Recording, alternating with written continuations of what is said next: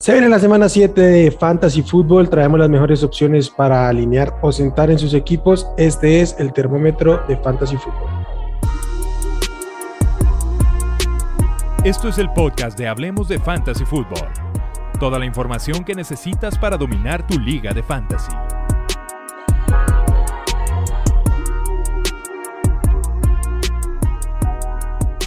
¿Qué tal amigos? Bienvenidos al podcast de Hablemos de Fantasy Football, que es un gusto para mí saludarlos. Mi nombre es Wilmar.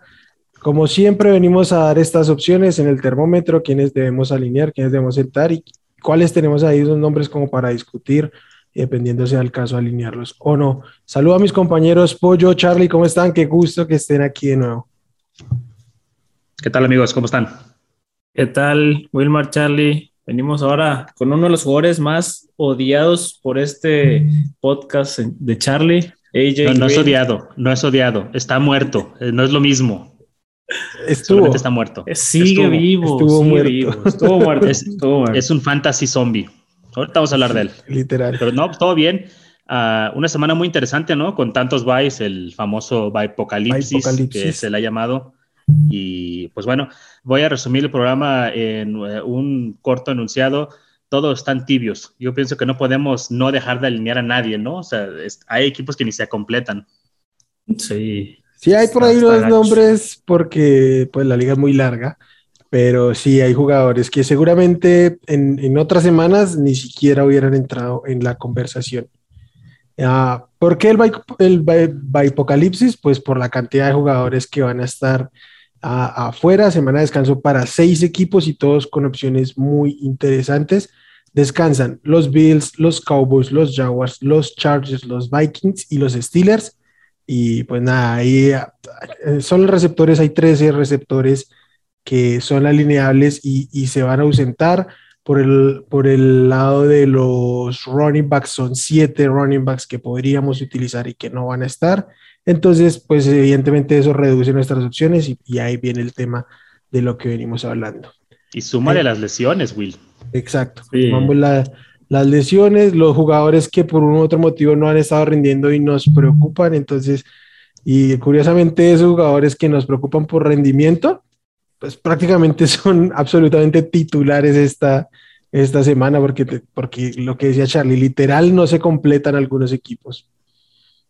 En una liga que voy 2 y 4, todo voy a depender de Allen Robinson.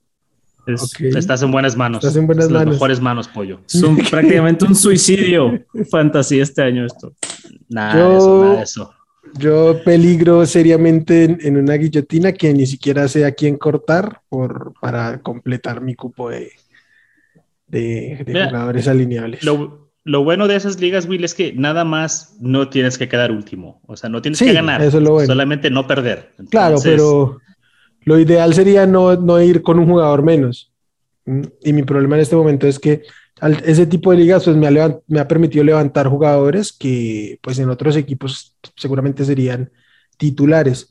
Entonces, pues tengo problemas para cortar aquí, aquí sí para, completar justamente el equipo. Pero bueno, vámonos con, el tema nosotros, lo que nos concierne el termómetro. Ah, ya saben, caliente, frío y tibio, dependiendo de lo que pensemos de cada jugador. Vamos juego por juego y empezamos con el juego de jueves en la noche, juego en Cleveland.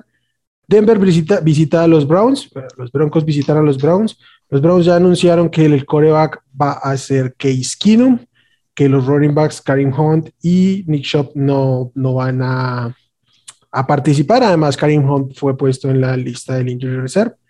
Eh, bueno, paso a las opciones. En caliente por el lado de los Broncos, obviamente Corland Sutton, obviamente no Fant. Y yo voy a poner a Tim Patrick directamente en caliente porque no veo suficientes opciones para que no lo consideremos cuando menos un flex. Y aquí por el lado de los Browns tengo un nombre que me debatí mucho en dónde ponerlo, pero como lo tengo rankeado arriba de Tim Patrick, no podía no ponerlo en caliente y eso del Beckham Jr a ver cómo le va con Case con Baker Medfield, sencillamente la química ha sido muy complicada, pero pues nada, creo que lo digo casi siempre y en esta semana mucho más, o al menos tiene que entrar en conversación de flex y pues para mí es sencillo decir que eso es, es caliente. En frío, por el lado de los Broncos, Teddy Bridgewater y Kendall Hinton, creo que Charlie aquí mencionó en algún momento a Kendall Hinton como opción de waiver muy profundo, pero no es, no es de ninguna manera alineable. Y por los Browns, Case Keenum, Jarvis Landry, que ya fue designado para salir del injury reserve, pero no han, lo han activado completamente al roster. Y los Titans, ni Evan Njoku ni Austin Hooper, eh, yo tomaría riesgo con ellos. Tibio por los Broncos, los dos running backs. Creo que esta semana tibio tirando a caliente por la cantidad de opciones que se van a ausentar.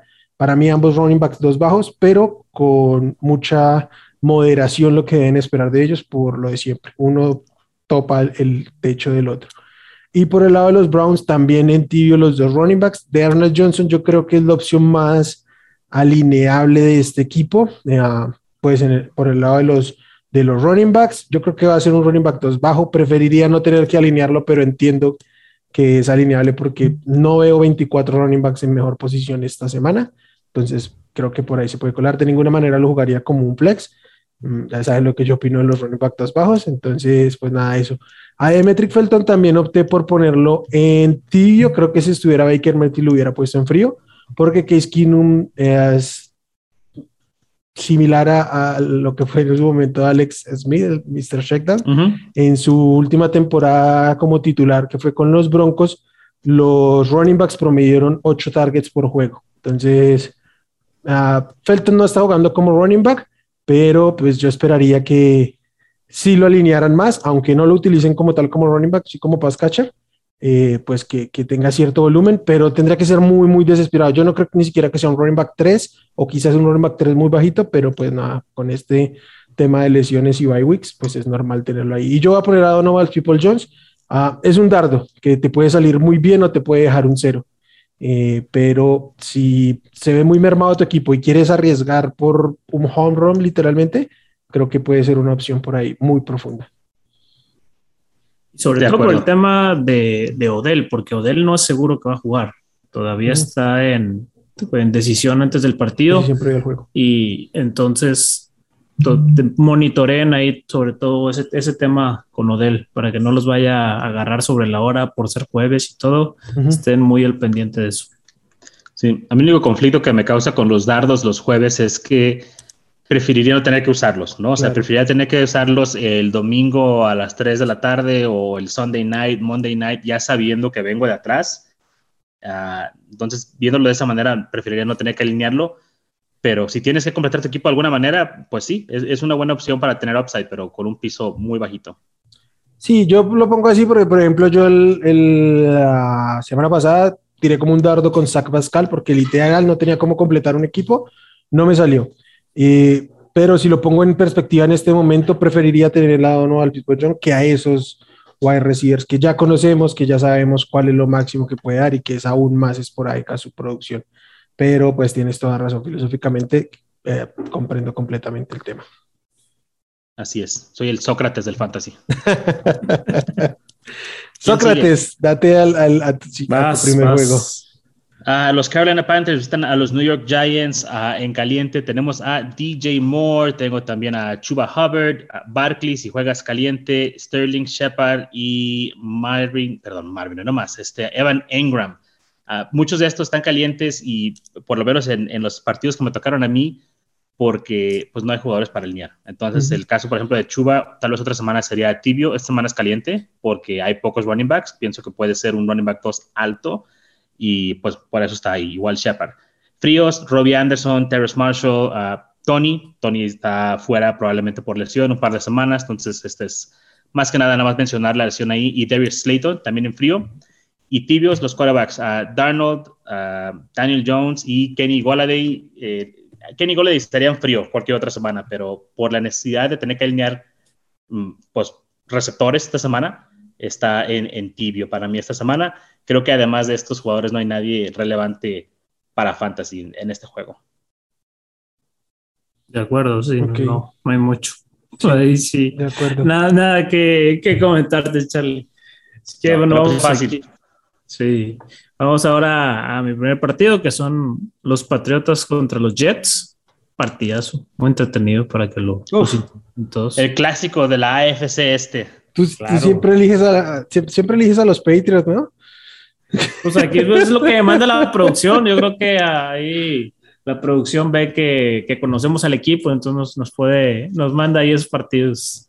Claro. En caliente, Jacoby Myers, Damian Harris. Y, aquí dos que pues no le van a gustar, bueno, pero bueno, dado que es Apocalipsis y que hay que agarrar puntos de donde sea, Nick Folk y la defensa de los Patriots. La defensa de los Patriots dio 19 puntos. El, partido anterior contra los Jets es un matchup muy explotable. Entonces, aprovechenlo si tienen que alinear alguno de estos corredores que, pues, que son dardos o receptores. saquen provecho por ese lado de las defensas y pateadores.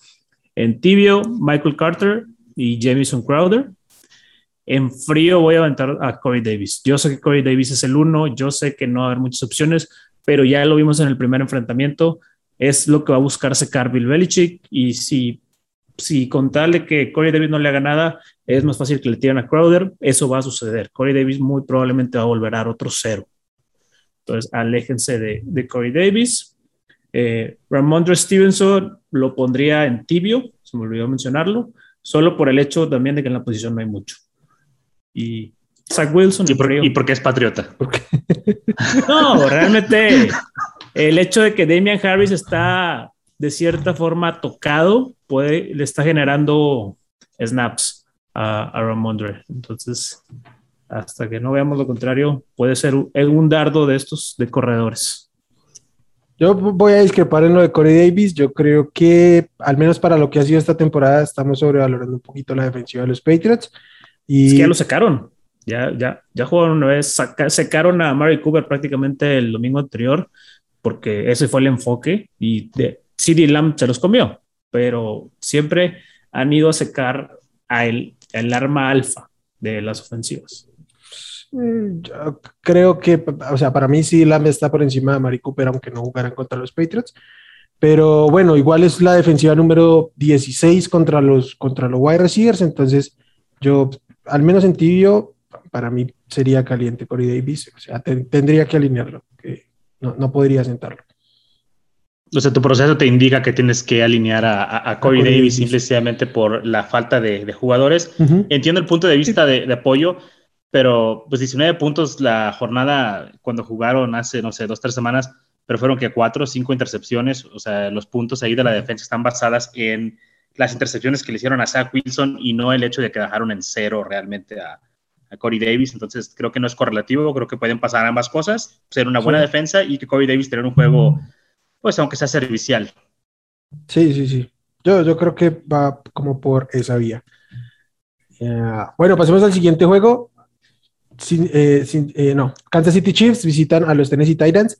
Pero a los Chiefs, eh, a los sospechosos de siempre, Patrick Mahomes, Darrell Williams, Tyreek Hill y Travis Kelsey en caliente por los Titans, Ryan Tannehill, Derrick Henry, obviamente, AJ Brown, obviamente. Julio yo lo voy a mantener en caliente, aunque su techo está muy limitado, no tiene el, upside ni la proyección que se podía esperar a principio de temporada, al menos para este juego debería ser un wide receiver 2. Ah, le falta mucho volumen, eh, pero bueno, hay que, es utilizable, no veo muchas más opciones que, por, que poner por encima de él. En frío, por los Chiefs, Jerry McKinnon y los demás, casi los demás receptores todos, de Marcus Robinson, Brian Pringle, George Gordon, obviamente, y por los Titans, Jeremy McNichols, Charles Rogers y Anthony Fixer también en frío. Al único jugador en tibio que tengo de este, de este juego y eh, va a sonar un poquito extraño, es Michael Harman y lo pongo en tibio justamente por un tema filosófico de hay que arriesgar. Es una semana para arriesgar y el techo de Michael Harman es muy alto, aunque su, piso es nulo, es nada, es cero literalmente. Ah, es una semana en la que hay, que arriesgar y yo creo que puede ser una opción de flex. Sí, eh, de hecho, precisamente, si tú estás sufriendo del apocalipsis, probablemente tu rival también y también va a tener que hacer ese tipo de apuestas. Entonces, creo que es mejor ir con jugadores que tengan un poquito más de upside. Michael Harman es el, caso ideal, ¿no? El caso perfecto para mencionar y mm, pues no hay un jugador más meteórico, ¿no? Es como o un 0 o un 14 o algo así, pero eh, eh, entiendo ahí la, la, filosofía y me gusta, creo que no, no estoy en, desacuerdo necesariamente con nada.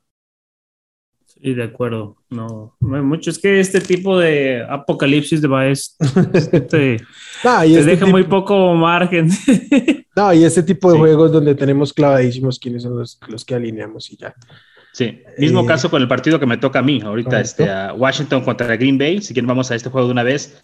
Uh, pues como dijiste tú, los sospechosos de siempre, Aaron Rodgers, Aaron Jones, Davante Adams, Antonio Gibson, si juega, está tocado, hay que estar monitoreando eso, pero si juega, va para adentro. Terry McLaurin y Ricky Seals Jones, todos calientes. Estos no, no se debate.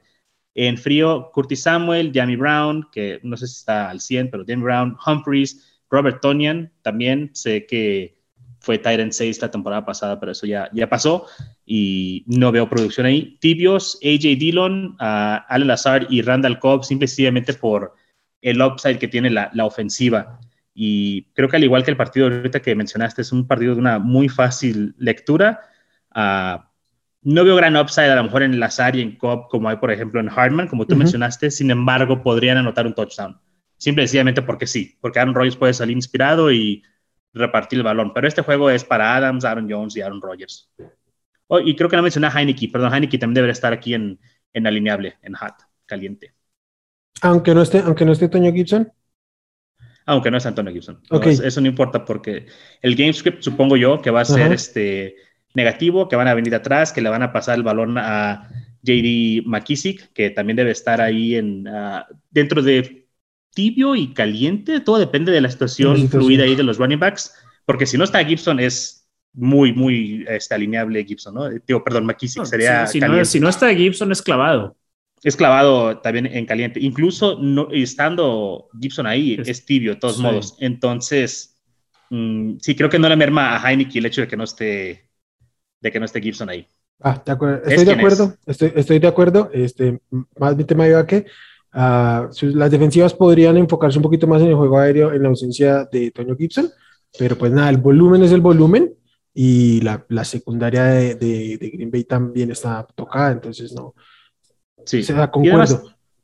Heineken está en un grupo de corebacks que, al igual que Daniel Jones, Sam Darnold, o sea, de esos que te van a dar 17 a 20 puntos, realmente Ah, lo vas a alinear porque pues tienes la necesidad de, alinear a uno de estos, porque descansa a lo mejor Josh Allen, porque descansa a lo mejor uh, otro de tus quarterbacks, pero Dak Prescott realmente es servicial, pero hasta ahí, y por eso es alineable. Ah, de acuerdo. El tema de JD McKissick, si no juega Antonio Gibson, uh, estos running backs que ya fueron backup la semana pasada fueron productivos, tipo Alex Collins, uh, Darrell Williams, Cali Herbert ¿los tendrían por delante o, por, o, prefieren a, a, McKissick? Si no juega Gibson, McKissick. Ok, pollo. Mm. Uh, Herbert y Darrell Williams creo que los tendría por delante de McKissick. Alex Collins lo por detrás de McKissick. Alex Collins ni oh. siquiera sabemos a qué, a qué capacidad va a jugar. y, y, viene Rashad Penny. Entonces ahí probablemente va a haber un split interesante porque uno viene tocado y el otro ya está sano. Entonces McKissick, si juega, si no juega Gibson, clavadísimo titular. En mis equipos yo no tendría ningún problema en, ponerlo. Y si juega Gibson, preferiría alinearlo a él que tirar dardos con Ernest Johnson y otros corredores. sobre todo en ligas de, de Happy PR y PPR. Exacto. Sobre todo ahí. Yo aquí estoy muy, muy en desacuerdo porque para mí de todos estos que nombré, Alex Collins es el, el número uno. es que por talento es el uno, pero no está sano. Ah, yo sigo diciendo lo que les dije en el episodio de waivers. Se conjugó con un tema de disponibilidad para jugar y obviamente se lo van a llevar con cuidado porque pues sí recibió un golpe durante la semana. Yo no veo una amenaza a Rashad Penny para este juego, aunque Rashad Penny el problema suyo es que nunca ha estado sano, porque cuando ha estado sano siempre ha logrado obtener toques de una u otra manera, incluso con Carson en, en el terreno de juego. Pero yo no veo cómo en este juego pueda llegar a hacer eso. En cambio, creo que Jared Patterson sí va a tener un rol, un rol pues no necesariamente destacado, pero es pues, un rol en, en, la ofensiva de Washington si es que no está, no está Gibson. Creo que Patterson es el que más beneficiado se va a ver en ausencia de Gibson porque McKissick tiene un rol de pass catcher y creo que hasta ahí se va a quedar. Pues sí tendrá un poco más de, involucramiento terrestre, pero no, no creo que sea tan significativo. Entonces, yo pondría a, Collins por delante de todos, como les digo, a McKissick, este, por detrás de los que les nombré, con el tema de Ernest Johnson, como lo nombró el pollo. Si no está Gibson, sí lo tendría por encima, pero si está Gibson, no, prefiero a, a Ernest Johnson ahí sí. Ok, yo para mí el tema es half PPR y PPR, eh, los targets, digo, la semana pasada tuvo 10 targets, eh, cuando tienes ese volumen de aéreo es un gran potencial. Yo, yo preferiría irme ahí con, con McKissick, si fuera, pues, tal vez en half PPR podría ser persuadido, pero definitivamente en estándar sí iría con los otros corredores, con Khalil Herbert, con Alex Collins, pero si me van a dar algún tipo de, de bono por recepción, prefiero a McKissick. Mm, ok, va. No pasa nada. Bueno, está bien, ya, nos, ya, nos tocaba, ya nos tocaba que aquí, que cada quien estuviera básicamente yo en un polo, Wilmar en el otro y Charlie pues, ahí en medio viendo para dónde queda bien. Bien tibio. bien tibio. ¿Y qué? ¿Y qué? Es mi turno, ¿cierto? No, voy yo, voy yo. Ah, vas, tú, vas tú. vamos ahora con, con, Atlanta y Miami. Ok. Todo un partido interesante. Aquí creo que también está muy marcado en caliente. Calvin Ridley, Cordell Patterson, Cal Pitts, Mike Davis, en este caso por el tema del Bipocalipsis, Mike Gesicki y Jalen Waddle. Son los que son calientes. En, tibios tengo a los dos corebacks, Tua y Matt Ryan. ¿Cómo? ¿Estás haciendo cuentas? ah, tengo que hacer una confesión, ya se las hice fuera de cámara, pero lo hago para la audiencia. Había preparado mal un par de partidos y este partido lo preparé como si me tocara. que, a ver, le, atinó. Y entonces yo traía en la cabeza, o sea, Atlanta Jets seguramente es un partido flojito, pero hago mis cuentas y me salían siete jugadores en caliente y dije, wow. entonces, yo me aventé seis. por ahí, ¿cuál, ¿cuál me faltó? ¿Cuáles nombraste? Ridley, Patterson, McDavis, Pitts, Waddle y Gesicki. Yo puse a Matt Ryan en caliente. Ah, no pusiste a Gaskin. No, ah, obviamente no. Pero yo traigo a Gaskin en frío. ¿En frío? Oh, fríísimo. En frío. Frío. Con todo Eva Apocalipsis, no, no quiero no, no, no me la juego con Gaskin. O sea, de ese grado está su, su temporada que sigue estando frío con todo y, y toda esta crisis de corredores. Y en tibio realmente los dos quarterbacks, porque pues alguno a lo mejor te va a servir de streamer, pero tampoco es que te otorguen la gran cosa. No me gusta el match de Ryan. Me gusta el match de Ryan contra, contra Miami. Sí, a mí también me gusta. Yo lo tengo rankeado como top 12. Entonces, por eso lo puse en caliente cuando me equivoqué. Eh, no, creo que estoy de acuerdo. Yo, yo sí pienso que, que Miles Sanders, pues, ah, en actos desesperados podría ser. ¿Eh? No, Miles Sanders. Miles Sanders no, Miles Gaskins. Miles Gaskins. Ah, Miles Gaskins. Eh, podría ser ahí y me, parece curioso porque yo soy el que más le he tirado que venga a decir la verdad que sí, tiene como una oportunidad. No, o sea, pero, está frío. Sí, pero, sí. Pues, si es lo que tienes, pues lo tienes que alinear. Lo tienes que alinear, claro. ¿A quién podrías? ¿A Miles Sanders? Perdón, yo también. ¿Miles Gaskin o a Michael Carter? A Gaskins. Y están parejones. sí, están parejones. Ahí yo me decantaría por Carter. Contra, contra, los, contra los Pats. Contra los Pats. Contra los poderosísimos Pats. Contra los poderosísimos Pats que pararon a Ezequiel Elliott repetidas ocasiones en cuarta y uno. Bueno, Va. Pues está bueno el juego, está interesante. Para hacer un juego que pinta ser un mal juego en cuestión de NFL, creo que nos trae muchas explicaciones en, en fantasy. Sí, sí, sí. bueno, creo que ahora sí vas. Me, paso a un juego que tiene aún más implicaciones en fantasy. y Aquí tengo ocho jugadores en caliente. Cincinnati visita a los Baltimore Ravens. Joe Burrow, Joe Mixon, Jamar Chase, T. Higgins, Tyler Boyd, Lamar Jackson, Marquise Brown y Mark Andrews son mis jugadores en caliente. En frío, por el lado de los Bengals, a los otros dos running backs, Samaje Perrine y Chris Evans, ambos han tenido algún juego interesante, pero este es el backfield de Joe Mixon. Ya incluso tuvo aumento eh, de targets esta semana. Y por el lado de los Ravens, yo no me metería con este backfield. Ah, prefiero a Mike Gaskin que a cualquier running back de los Baltimore Ravens. Ah, porque no es hace cuatro años. Pues hace cuatro años. Es el backfield de, 2015. Los Ruco backs. Entonces, ninguno.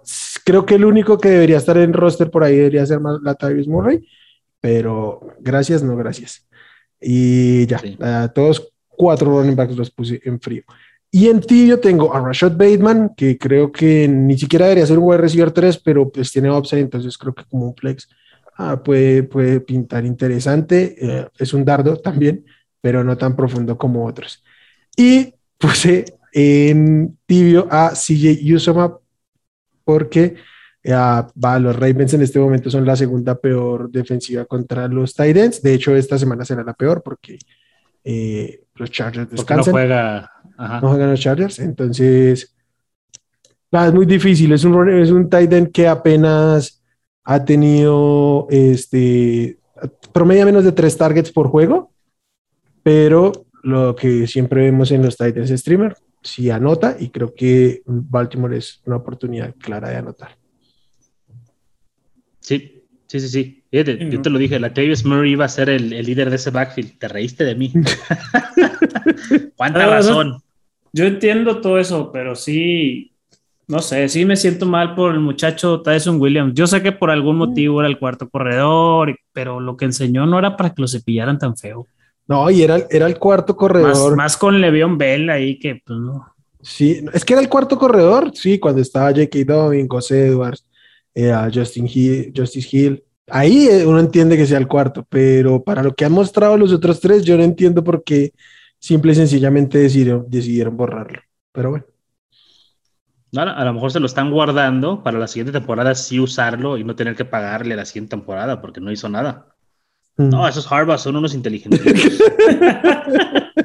Pensando ya en el futuro. Sale, ah, nada más este partido para pasarnos al. ah, ya. eso es todo lo que tengo de este juego. Vámonos pues. Detroit Lions contra los LA Rams. En caliente tengo a Matt Stafford, a DeAndre Swift, a Henderson, Cooper Cup, Woods y Hawkinson. Creo que está muy claro acá. Fríos, Goff. ¿Alguien se animaría a alinear a Goff? Nadie se animaría a alinear a Goff, ¿verdad? Ni siquiera en Apocalipsis. No, de ninguna manera. No. Uh, Deshaun Jackson y Sonny Michel, fríos, creo que son jugadores que son circunstanciales y que no, no tienen implicaciones para fantasy. Tibios, uh, Jamal Williams, Amon Racing Brown por simple volumen, tiene alguien que atrapar balones, supongo, no sé. Van Jefferson y Tyler Higby, potencial de touchdown. Y creo que son todos los jugadores que hay acá. Está facilito también. Me dieron puros fáciles, ¿eh? Con este apocalipsis viéndote en un caso complicado, ¿no? De plano no tirarías un dardo con Sonny Mitchell, porque el game script va a estar muy ladeado hacia Rams y se puede prestar el escenario donde descansen a Darrell Henderson. No, no, no, no, no, me animaría a, tener que pensar que van a descansar a Henderson para poder sacar unos puntos con Sonny Michel.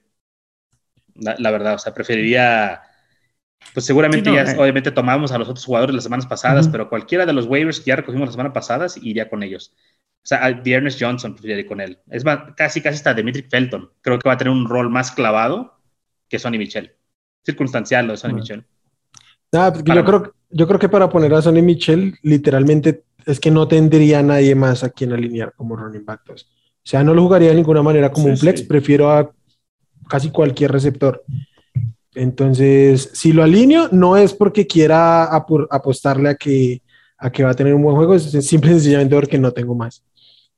Sí, es que es el, amor de patriota que todavía le sale. No, no, no, para nada. Yo tengo a Henderson en, muchas ligas y por mí que no lo metan. Sí, sí, sí. no, no, se entiende porque, porque sí, eh, y, un juego que, que se acomoda fácil para los para los Rams, es muy probable que sí quieran darle descanso a Henderson, además que ya sabemos. Y ya, ya, ya pasó este escenario. Ah, es, que, es que hace dos semanas y Sonny Michel hizo sus 11, 12 puntos por estar precisamente en ese, en ese escenario de juego. Es que es muy normal que eso suceda con un running back como Aaron Henderson, porque es un running back que está bien menudito, entonces en la medida en que lo puedas descansar, pues lo vas a descansar. O sea, entonces sí, es normal, solo que por, por dinámica del, del, juego que es el fantasy, yo no, no lo haría. Sí, ahora también para darle un poquito de contexto a la pregunta de Pollo. ¿Una liga normal, típica, de dos corredores y un flex? No, no, no le habría caso. Una liga ya más profunda, como las que juega Wilmar siempre. Eh, es que nos invitas tú, Charlie, ahí, ahí sí. No, yo sí invitando a esas ligas, güey. Yo, yo, yo voy ahí de mosca nada más. Pero en una liga donde hay tres flex o cuatro flex, pues sí, o sea, sí tienes que a lo mejor alinear a Sonny Michel. Pero una liga normal, no creo que sea necesario. Yo tengo una liga en que tengo muy poquitos running backs y es muy profundo, entonces no, le, no consigo nada en waivers.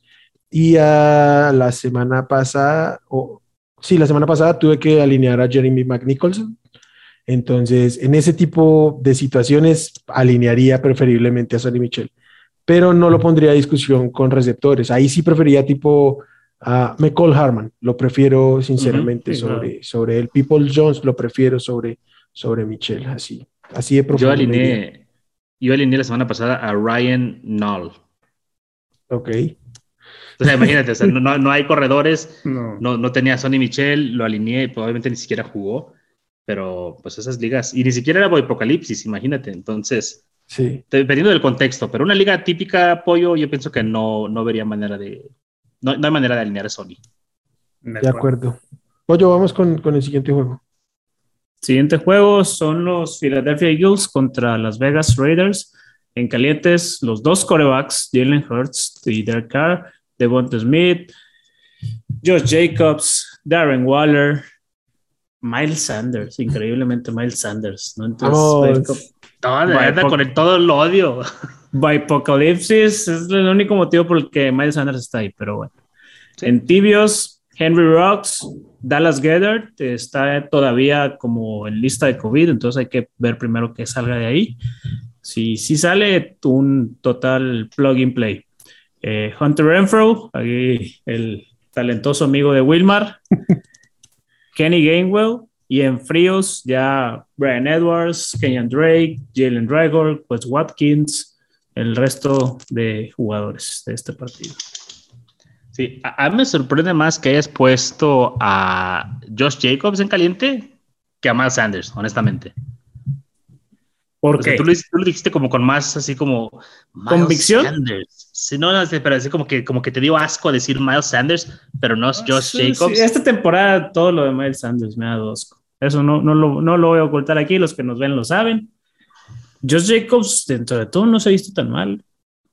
¿No? Ah. Dentro de lo que yo esperaba de él, que era muy poquito. Ah, bueno, o sea, tus expectativas eran diferentes a las de otras personas. No, yo entiendo que los tienes que alinear, o sea, por lo de los buys. O sea, no vas a encontrar 24 opciones que posiblemente sean mejores que ellos, pero pienso que está en peor posición Josh Jacobs que Miles Sanders. ¿Te parece? A mí, a mí por la semana me parece que, que Jacobs es más caliente, porque Filadelfia es la sexta. Ha yardas terrestres. permite. Entonces, por eso, o sea, sí creo que. Y, creo que por eso Kenyan Drake, por eso Kenyan Drake va a tener el partido de su vida esta semana o algo así. Van a ver, este, este, tipo de cosas que pasa. yo justamente quería hablar sobre Kenyan Drake porque eh, pues, fue el líder en puntos fantasy de este backfield eh, la temporada, la temporada, el, juego anterior, pero quería decirle a nuestros escuchas que no se vayan con esa finta. Su producción vino en seis toques. Es absolutamente ilógico que eso suceda, salvo que te llames eh, James Conner. Entonces, eh, sí, no, no, persigan esos, no persigan esos puntos fantasy. Aquí el líder es Josh Jacobs y contra una defensiva muy mala contra la carrera una defensiva muy mala en general, como la de Filadelfia, debería tener oportunidad de producir. Además, los Raiders se vieron muy motivados porque... Sí, me sorprendieron. pero, manejaron... a tu muchacho. Suficiente de Josh Jacobs. O sea, bueno, punto, perdón. No, sí, que, que, que, catalizaron bien esa, esa energía. Ah, no, no se dejaron bajonear por el tema que sucedió en la semana, sino que por el contrario, salieron a, hacer lo suyo en el campo y se vieron muy liberados. Uh, Miles Sanders me dice, Miles Sanders tuvo un juego espectacular en la segunda parte contra los Bucks. Este, después de que le han dado un solo acarreo en la primera, en la primera mitad, lo cual es absolutamente ridículo. Sigo creyendo que su techo va a estar topado. A mí me encanta el talento de Miles Sanders, pero va a seguir teniendo un volumen limitado porque no creo que Siriani sea capaz de, cambiar drásticamente el, el, estilo de juego. E igual no creo que en manos de Jalen Hurts tenga tanto upside como, como en otro momento. Entonces, eh, creo que va a ser alineable en situaciones como la de esta semana, absolutamente. En otras semanas habrá que ir viendo dependiendo de las opciones. Pero sí creo que el panorama está ligeramente mejor que hace una o dos semanas donde incluso parecía que Kenny Gainwell le sacaba ventaja, pero, pero no, ya esto debería normalizarse un poco más, pero con un techo muy limitado. Bueno, el chiste es que ambos se alinean esta semana por situación.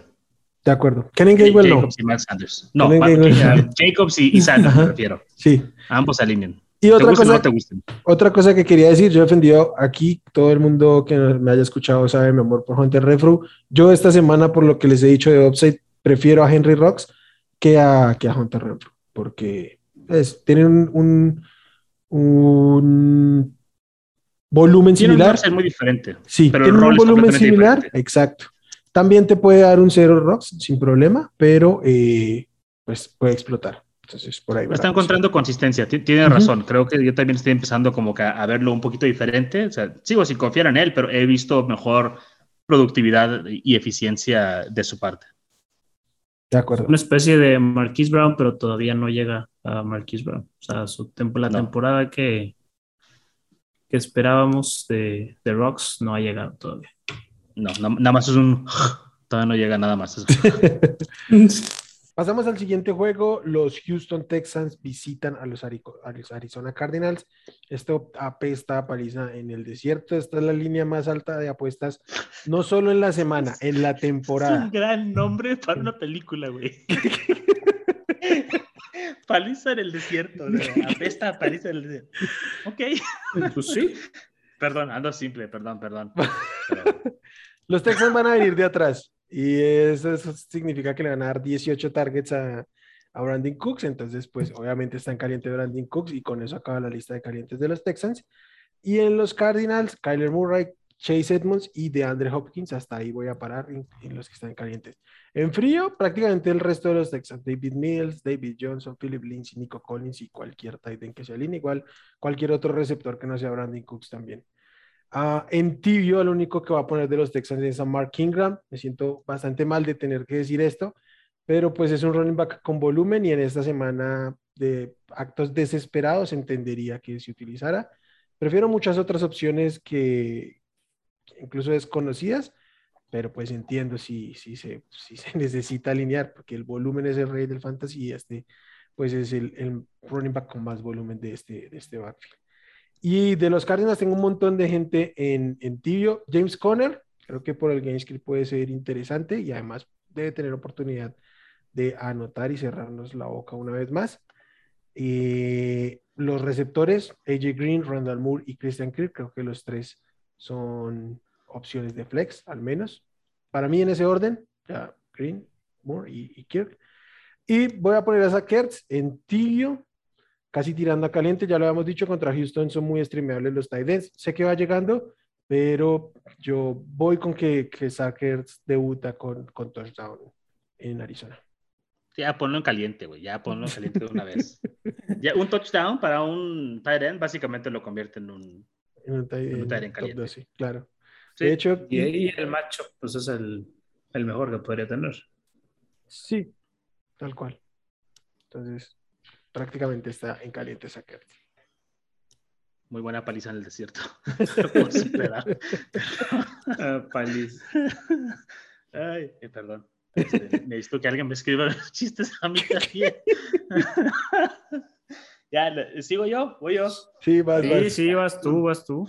Déjame, pongo serio, güey. Eh, este partido demanda mi seriedad. Es eh, los poderosos Chicago Bears contra los Tampa Bay Buccaneers es el partido, me puse a hacer cuentas después de que mencionaron en qué partidos tenían más calientes. Es el partido en el que yo tengo más jugadores calientes. Tengo ocho, aunque no lo crean.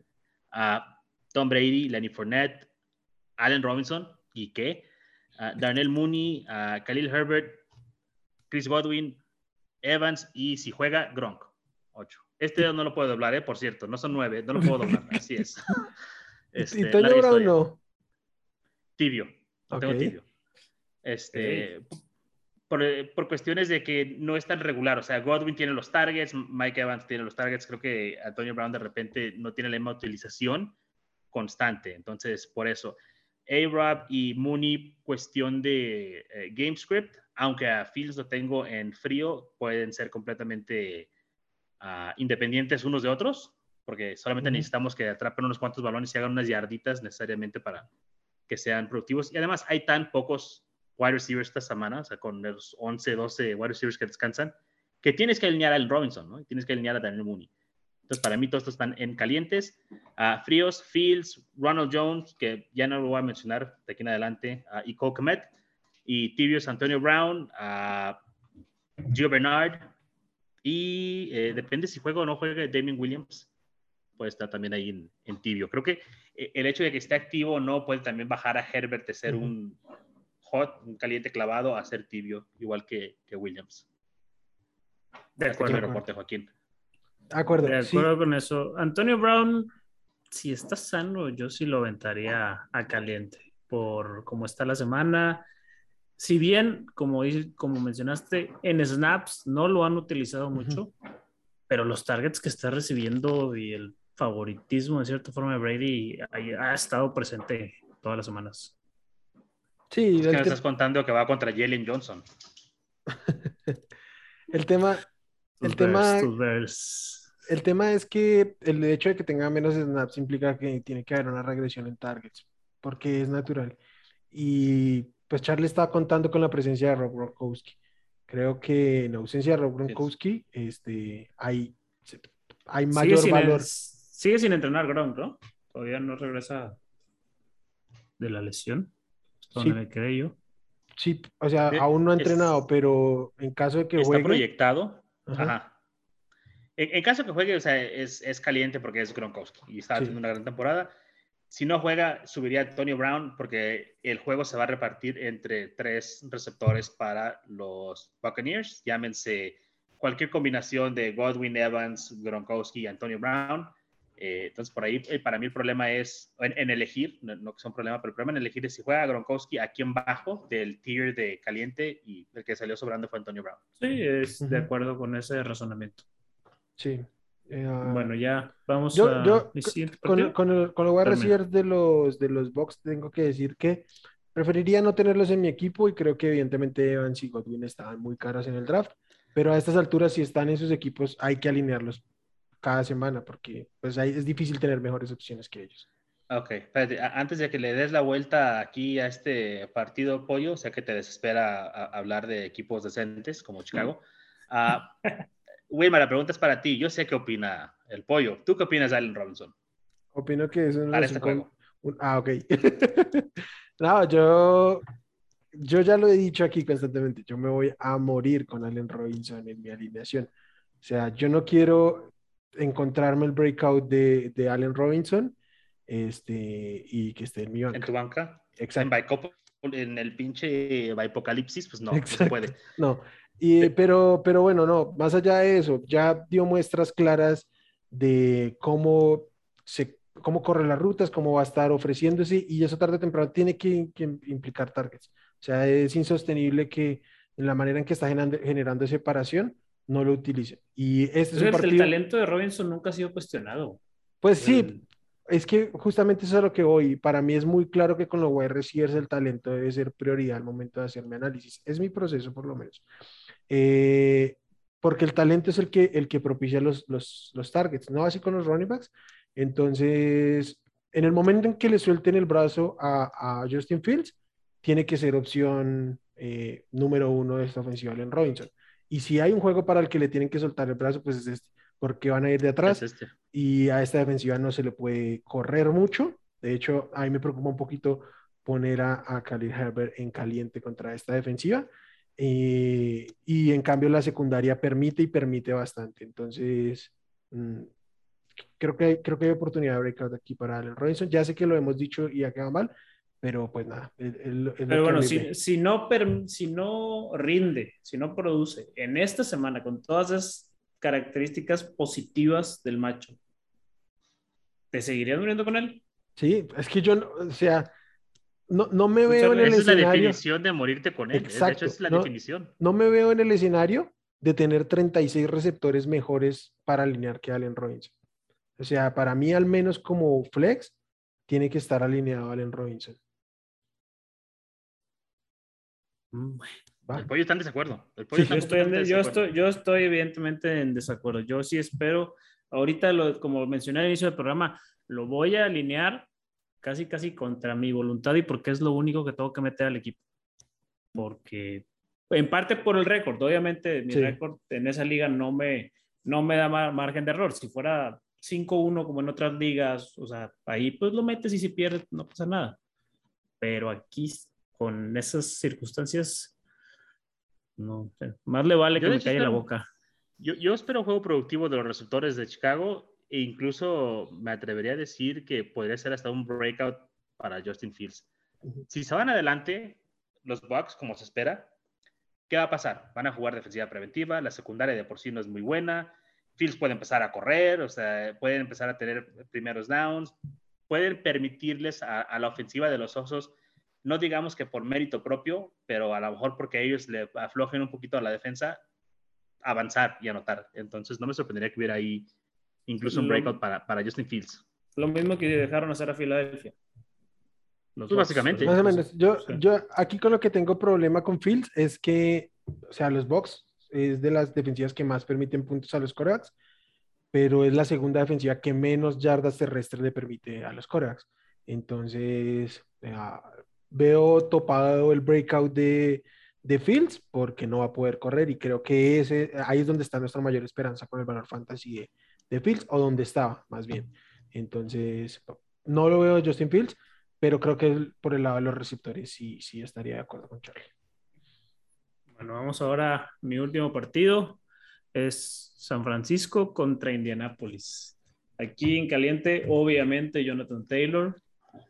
Michael Pittman, caliente. Divo Samuel, pues mientras siga produciendo como está produciendo, va a ser caliente todas las semanas. Y Elijah Mitchell, porque pues es el, el que comanda el backfield y es lo que hay. Con tibios, Carson Wentz, T.Y. Hilton, Rose Dualdi, por el tema que no está Kiro, que está en, reserva lesionados y que la posición, pues no, no vas a tener a Dawson Knox, no vas a tener a Dalton Schutz, va a haber varios Tyrants que van a estar escasos. Y en fríos, yo en frío sigo teniendo a Brandon Ayuk hasta que no me demuestre lo contrario. Para mí, Brandon Ayuk es frío. Tracer igual, Mohamed Sanu, eh, los demás jugadores de los Niners. Y con el que me estoy debatiendo es con Jimmy Garoppolo. No sé si va a jugar él, si va a jugar Trey Lance, en qué calidad van a jugar. No, va Garoppolo, ¿no? De hecho, creo que está más lesionado pues Lance que Garoppolo, según yo. Sí. Aún suponiendo que vaya Garoppolo, creo que no me atrevo a ponerlo en tibio. Ah, es que es muy difícil. Este, yo creo que puede pero ser. fíjate que me parece streameable. sí, Wednesday. pero me parece streameable. Sí, lo, bueno, lo puse en tibio precisamente por eso, porque es streameable, no caliente, ya iría yo más hacia alinearlo. Yo creo que ambos están en un, en un tier muy parejo, porque ambas defensivas profundas son flojitas, pero, pero bueno, no, no tengo mucho que decir ahí. El único otro con el que tengo uh, diferencia es con Dueli. A Dueli yo lo pondría en frío. Yo pensé que iba a tomar un rol similar a, a Kiro la semana pasada y o la última vez que jugaron y no, no se vio nada, entonces mm, no me arriesgaría. Creo que hay otras opciones. Es que en general el, ataque aéreo de San Francisco se ha visto muy diferente a lo que esperábamos. Fuera de Divo, lo demás no ha servido. E, estoy de acuerdo. Y por eso yo, yo, lo movería a frío, pero pues también es un Tyrant del montón. No, no pasa nada. Tibio, frío, da lo mismo. Sí, de acuerdo. Pero no, yo no quisiera alinearlo, la verdad. Vamos con el siguiente juego. Uh, ya cerramos, ¿cierto? New sí, Orleans Saints. el último, güey. Dilo como John Sutcliffe. Dilo como. No, no. ¿No? ¿Sale? No, no, no. Parece que el pollo sí le sale, como que lo escuché. No, no, no termina de salir. Te salió, te salió bastante bien, ¿eh? Sí, lo he practicado toda la semana.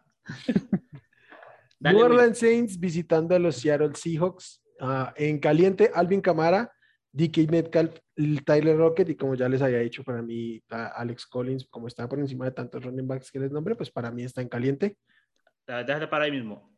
o sea, estos van en caliente aunque Gino Smith sea el coreback. Tyler Lockett. Sí. ¿Sí? Ah, sí, o sea, para mí Tyler Lockett al menos, al menos un, un wide receiver 2 por escasez. Eh, creo que aunque estuvieran completos los 16 juegos, eh, creo que para mí al menos sería un flex. No, no, puedo decirlo. Evidentemente, eh, puede ser. evidentemente está, está muy topado. Yo odio a Lockett, güey. Yo odio a Lockett. es, es literal, es literal. Es no, no, estuvo Charlie la semana pasada que hablamos de los juegos y tocamos ah, a fondo el tema de Lockett. Se lo, se lo voy a tocar a, a, Charlie. lo juega a Lockett, claro. dale, dale. Tyler Lockett ha dado dos juegos cercanos a los nueve puntos y pues ya lo están masacrando por ello. Ah, bueno. Yo, presente. Cualquiera que tenga Tyler Lockett en sus equipos tuvo que saber previo a la temporada que este es Tyler Lockett. O sea, si esperaban los juegos de 30 puntos con los que empezó temporada cada, cada este, semana, simplemente para empezar no se lo hubieran llevado en una quinta, sexta ronda, sino que habían tenido que seleccionarlo como el wide receiver uno. Porque ningún, ningún wide receiver mantiene una producción de 30, 28, 30 puntos todas las semanas. Ninguno lo hace. Todos los wide receivers dejan, dejan partidos por abajo de 10. Y Tyler Lockett, pues es de los que más tienden a hacerlo, pero también es de los que más opción tienen. Ahora bien, ¿qué, pasa, ¿qué me pasa a mí y por qué creo que está sobrevaluada esta opinión de la consistencia o no? Lo recibir realmente consistentes, ¿cuál puede ser el piso? El piso seguramente es el mismo que lo que, pero cada semana te pueden dar que unos 10, ah, unos 12, 15 puntos por bajito. Ok. Eh, creo que sí, ¿sí? ¿Prefieres eso que todas las semanas te dé 15 puntos, 16, 18 puntos, o que te dé una semana 5 o 6 puntos menos, 10 puntos por lo digamos, y otra semana donde te hace el doble de puntos que cualquier puede recibir. Yo para mí siento que en una semana te da 9 puntos, que sí, o sea, te da los mismos puntos que a lo mejor te da X reemplazo. Sí. Pero una semana te da 9 puntos, o sea, realmente te mata. O sea, porque estás contando con más puntos de él, 16, 17 puntos de él, no necesariamente 30. Eso, eso, es justamente lo que yo le decía al pollo. pongámoslo en 16, como dijiste. Son 7 puntos menos. Si pierdes por 7 puntos, no simplemente es porque tenías a Tyler Lockett. En cambio, si ganas por los 25 puntos adicionales que hace Tyler Lockett, ganas el juego por él. Sí, sí me entiendes. O sea. Oh, te entiendo perfectamente.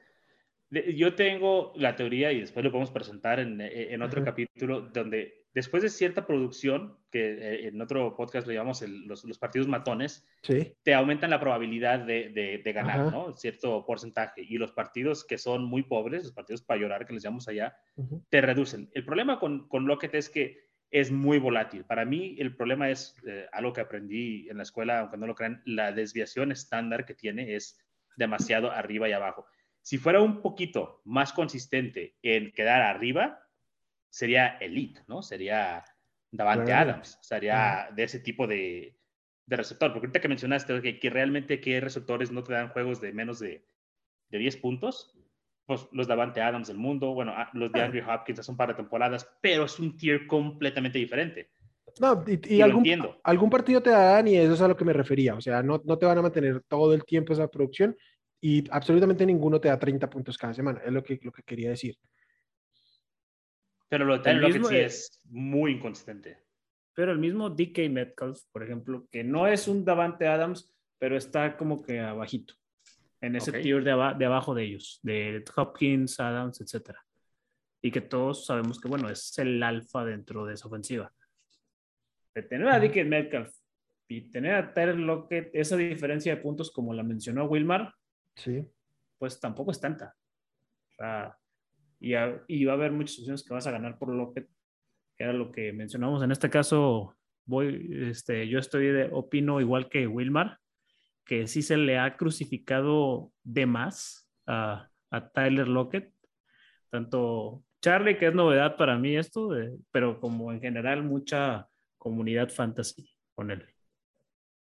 Sí, y lo, tengo un serio problema con él, serio problema. Sí, y, lo otro es que los juegos, los juegos más malos de, de Lockett ah, vinieron contra defensivas al menos de la mitad para arriba contra los wide receivers.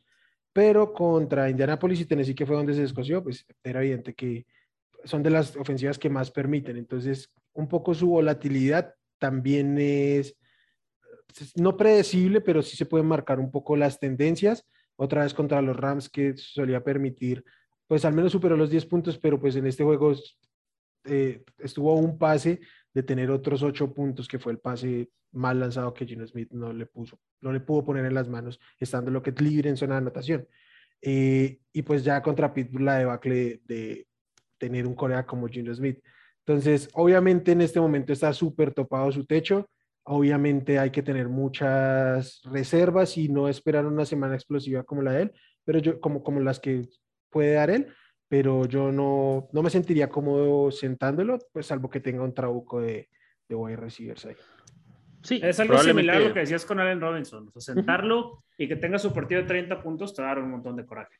Sí, es, muy probable que no lo pueda sentar. Pero yo lo que veo con él, tal vez la mejor manera que lo puedo articular, estoy viendo los stats del, año pasado, es que no hay un piso, o sea, no, hay algo medio. No. O sea, es 30 puntos o 6 puntos. Es la, es la versión literal de un Boomer Boss. ¿Sí? literalmente eso. Eso, nada más así rápido. Los, ah, ¿Qué posiciones terminó la temporada pasada?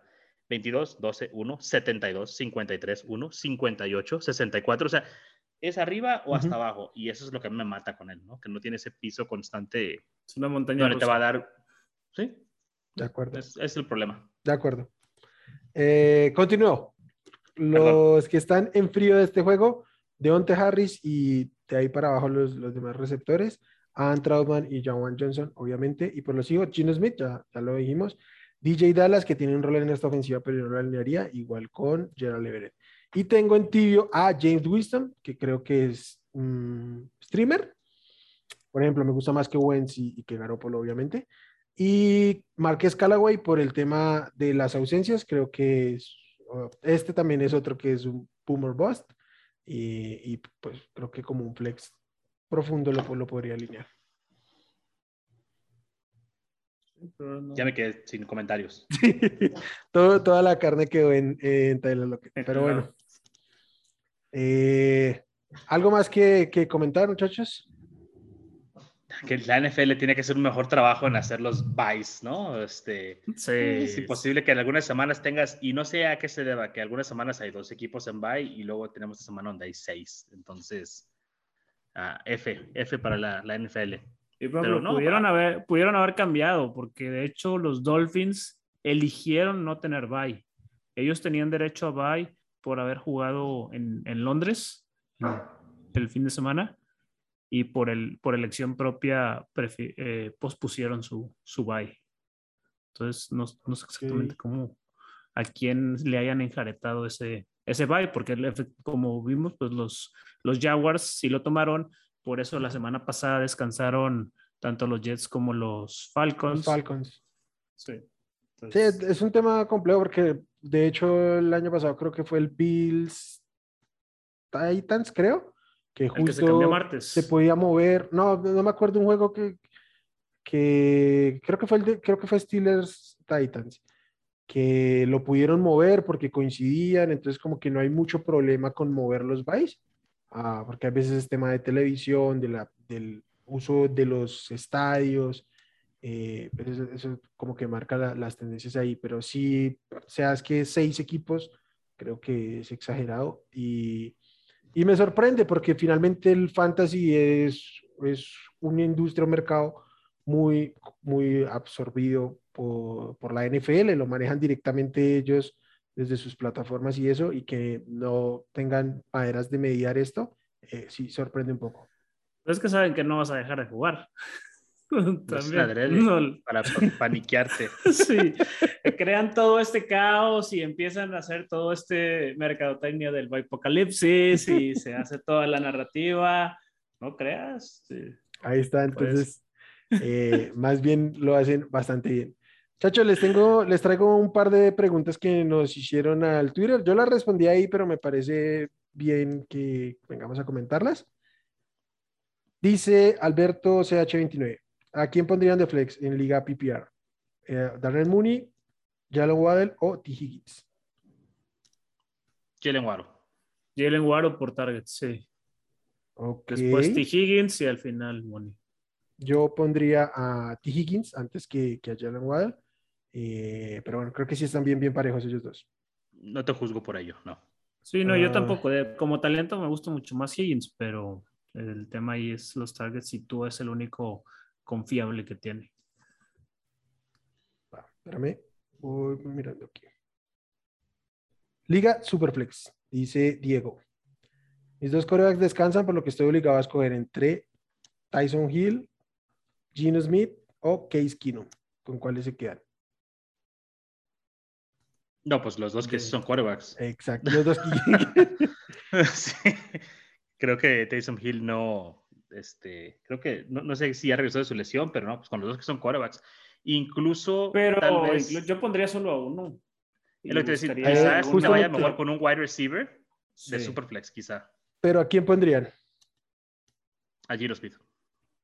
Gino Smith por delante de Kiskino. Va. Yo, aquí sí tengo un tema mm, de cómo yo manejo mi Superflex. Para mí, yo siempre alineo los, los corebacks. Este, sí, yo entiendo capaz, capaz Pero aunque sea en ese grado de aunque sea Aunque sea el peor coreback de, de la semana, porque el peor coreback de la semana puede tener una semana de 25 puntos. O sea, la proyección se la puede volar simple y sencillamente porque el GameScript se da o porque conecta un par de pases o lo que quieran.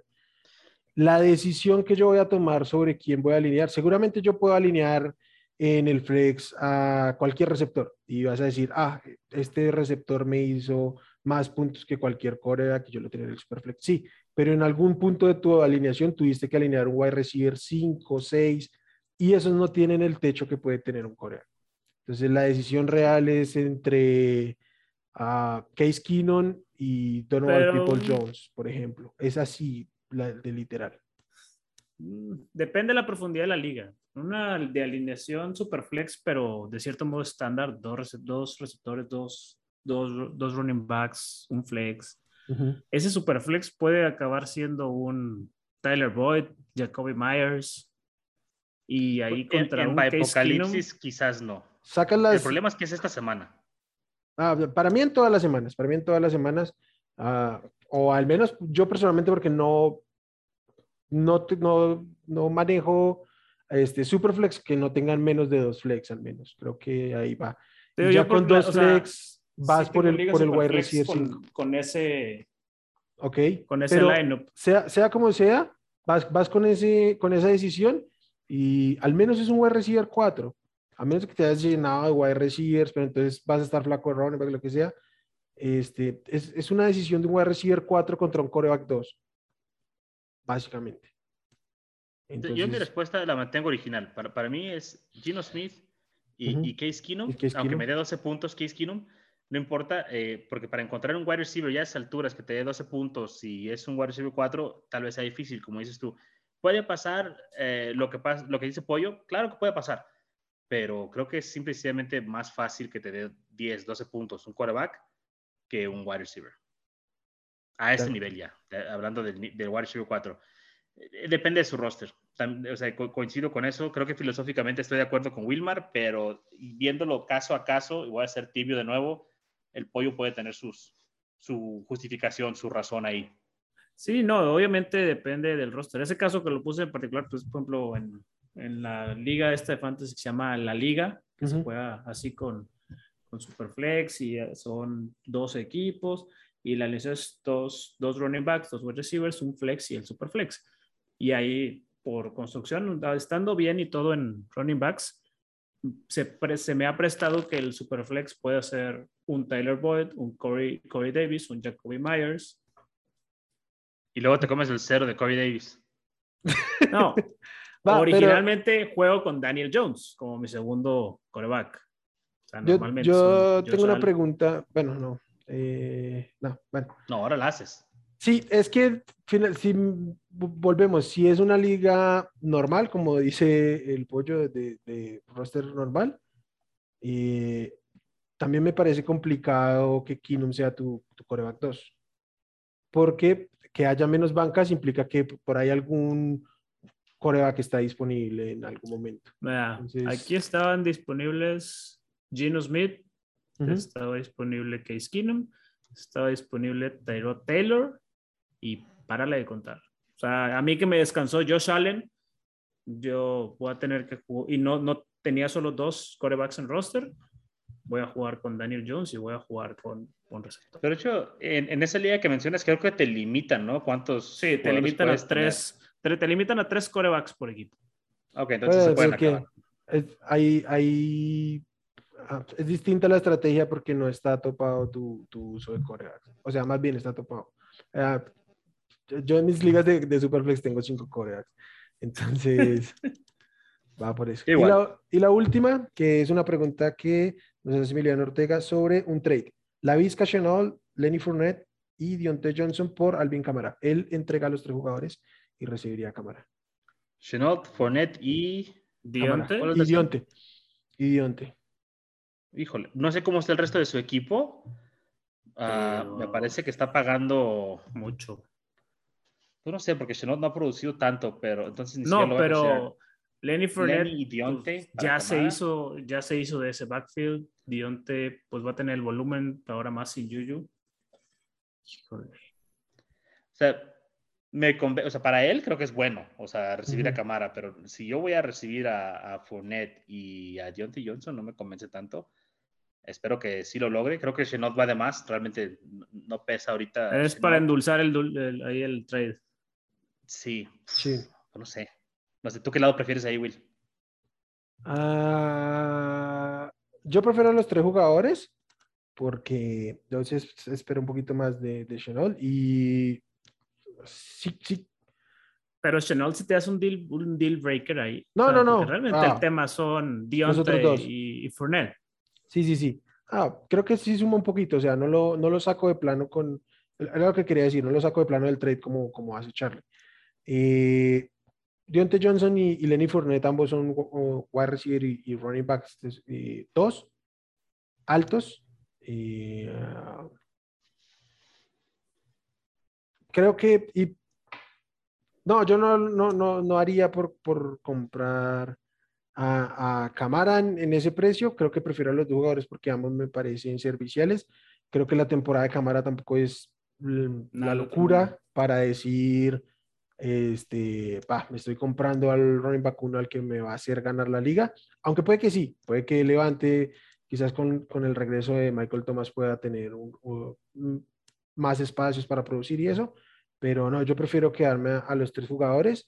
Además, porque su, su roster no es tan profundo como para decir soltar tres jugadores que al menos dos son muy alineables y otro es opción de flex en algún momento por hacerse de un jugador. Siento que es un trade en donde no sé, o sea, me los trato de imaginar a, los dos equipos cómo estarán conformados, pero que no, no, no, no les sirve a ninguno de los dos realmente. No sé, o sea, siento que das de más, siento que recibes, o sea, Camara, pues sí, pero como mencionas tú, no es el Camara de otros años. Sí. E, está difícil. Creo que es, es, una propuesta decente. O sea, no, es como que digas, ah, está. No, eh, es, una buena oferta, pero yo, yo, yo opino igual que Wilmar. Eh, de lo que estoy dando yo, que son ya, pues básicamente dos slots de jugadores que pudieras alinear semana a semana, o aunque tuvieras un mejor equipo que por lesión o cualquier cosa, sabes que tienes algo de calidad con qué sustituir Creo que pierdes más de lo que ganas con, con Camara, que si bien es un stud, pues no, no lo ha sido tanto, no, no es Derrick Henry, o sea, no, no te estás haciendo de Derrick Henry. Sí, y es que el roster que me envía, como Dionte y la Vizca están en bye y Thielen también está en bye, pues tiene que alinear a Marquez Callaway como su receiver 2. Entonces a mí me parece muy poco profundo el roster para decir compro un, compro un Camara sacrificando mi mejor receptor. Sí, pero está vendiendo dos jugadores que próximamente tendrán su bye. Camara ya tuvo el bye, entonces no va a tener bye de, de, running back después. No, sé, está tan pareja que, que, no sé para cuál lado realmente darle. Bueno, entonces voy, a seguir, voy a seguir respondiendo en base a mi criterio. Sí, este, Pollo Charlie, qué gusto hablar aquí de, de, fantasy, de cada uno de los juegos y de otras cositas. Uh, nada, a los que nos escuchan, Gracias por hacerlo. A los que nos ven aquí en YouTube, ya saben, nos dejan acá sus comentarios. Saludos a los que nos han saludado por ahí. Eh, suscríbanse, activan sus, sus notificaciones para que les lleguen cuando estén arriba nuestros, nuestros podcasts y los del podcast principal. A los que nos escuchan en formato de audio, sus comentarios los recibimos muy gratamente por las redes. En Twitter, arroba Hablemos Fantasy. En Facebook, Hablemos de Fantasy Fútbol la página de internet, hablemos de fútbol.com. Y pues nada, amigos, Charlie Pollo, muchas gracias por estar aquí. Como siempre, un gusto y bye. Gracias por escuchar el podcast de Hablemos de Fantasy Football. Para más, no olvides seguirnos en redes sociales y visitar hablemosdefutbol.com.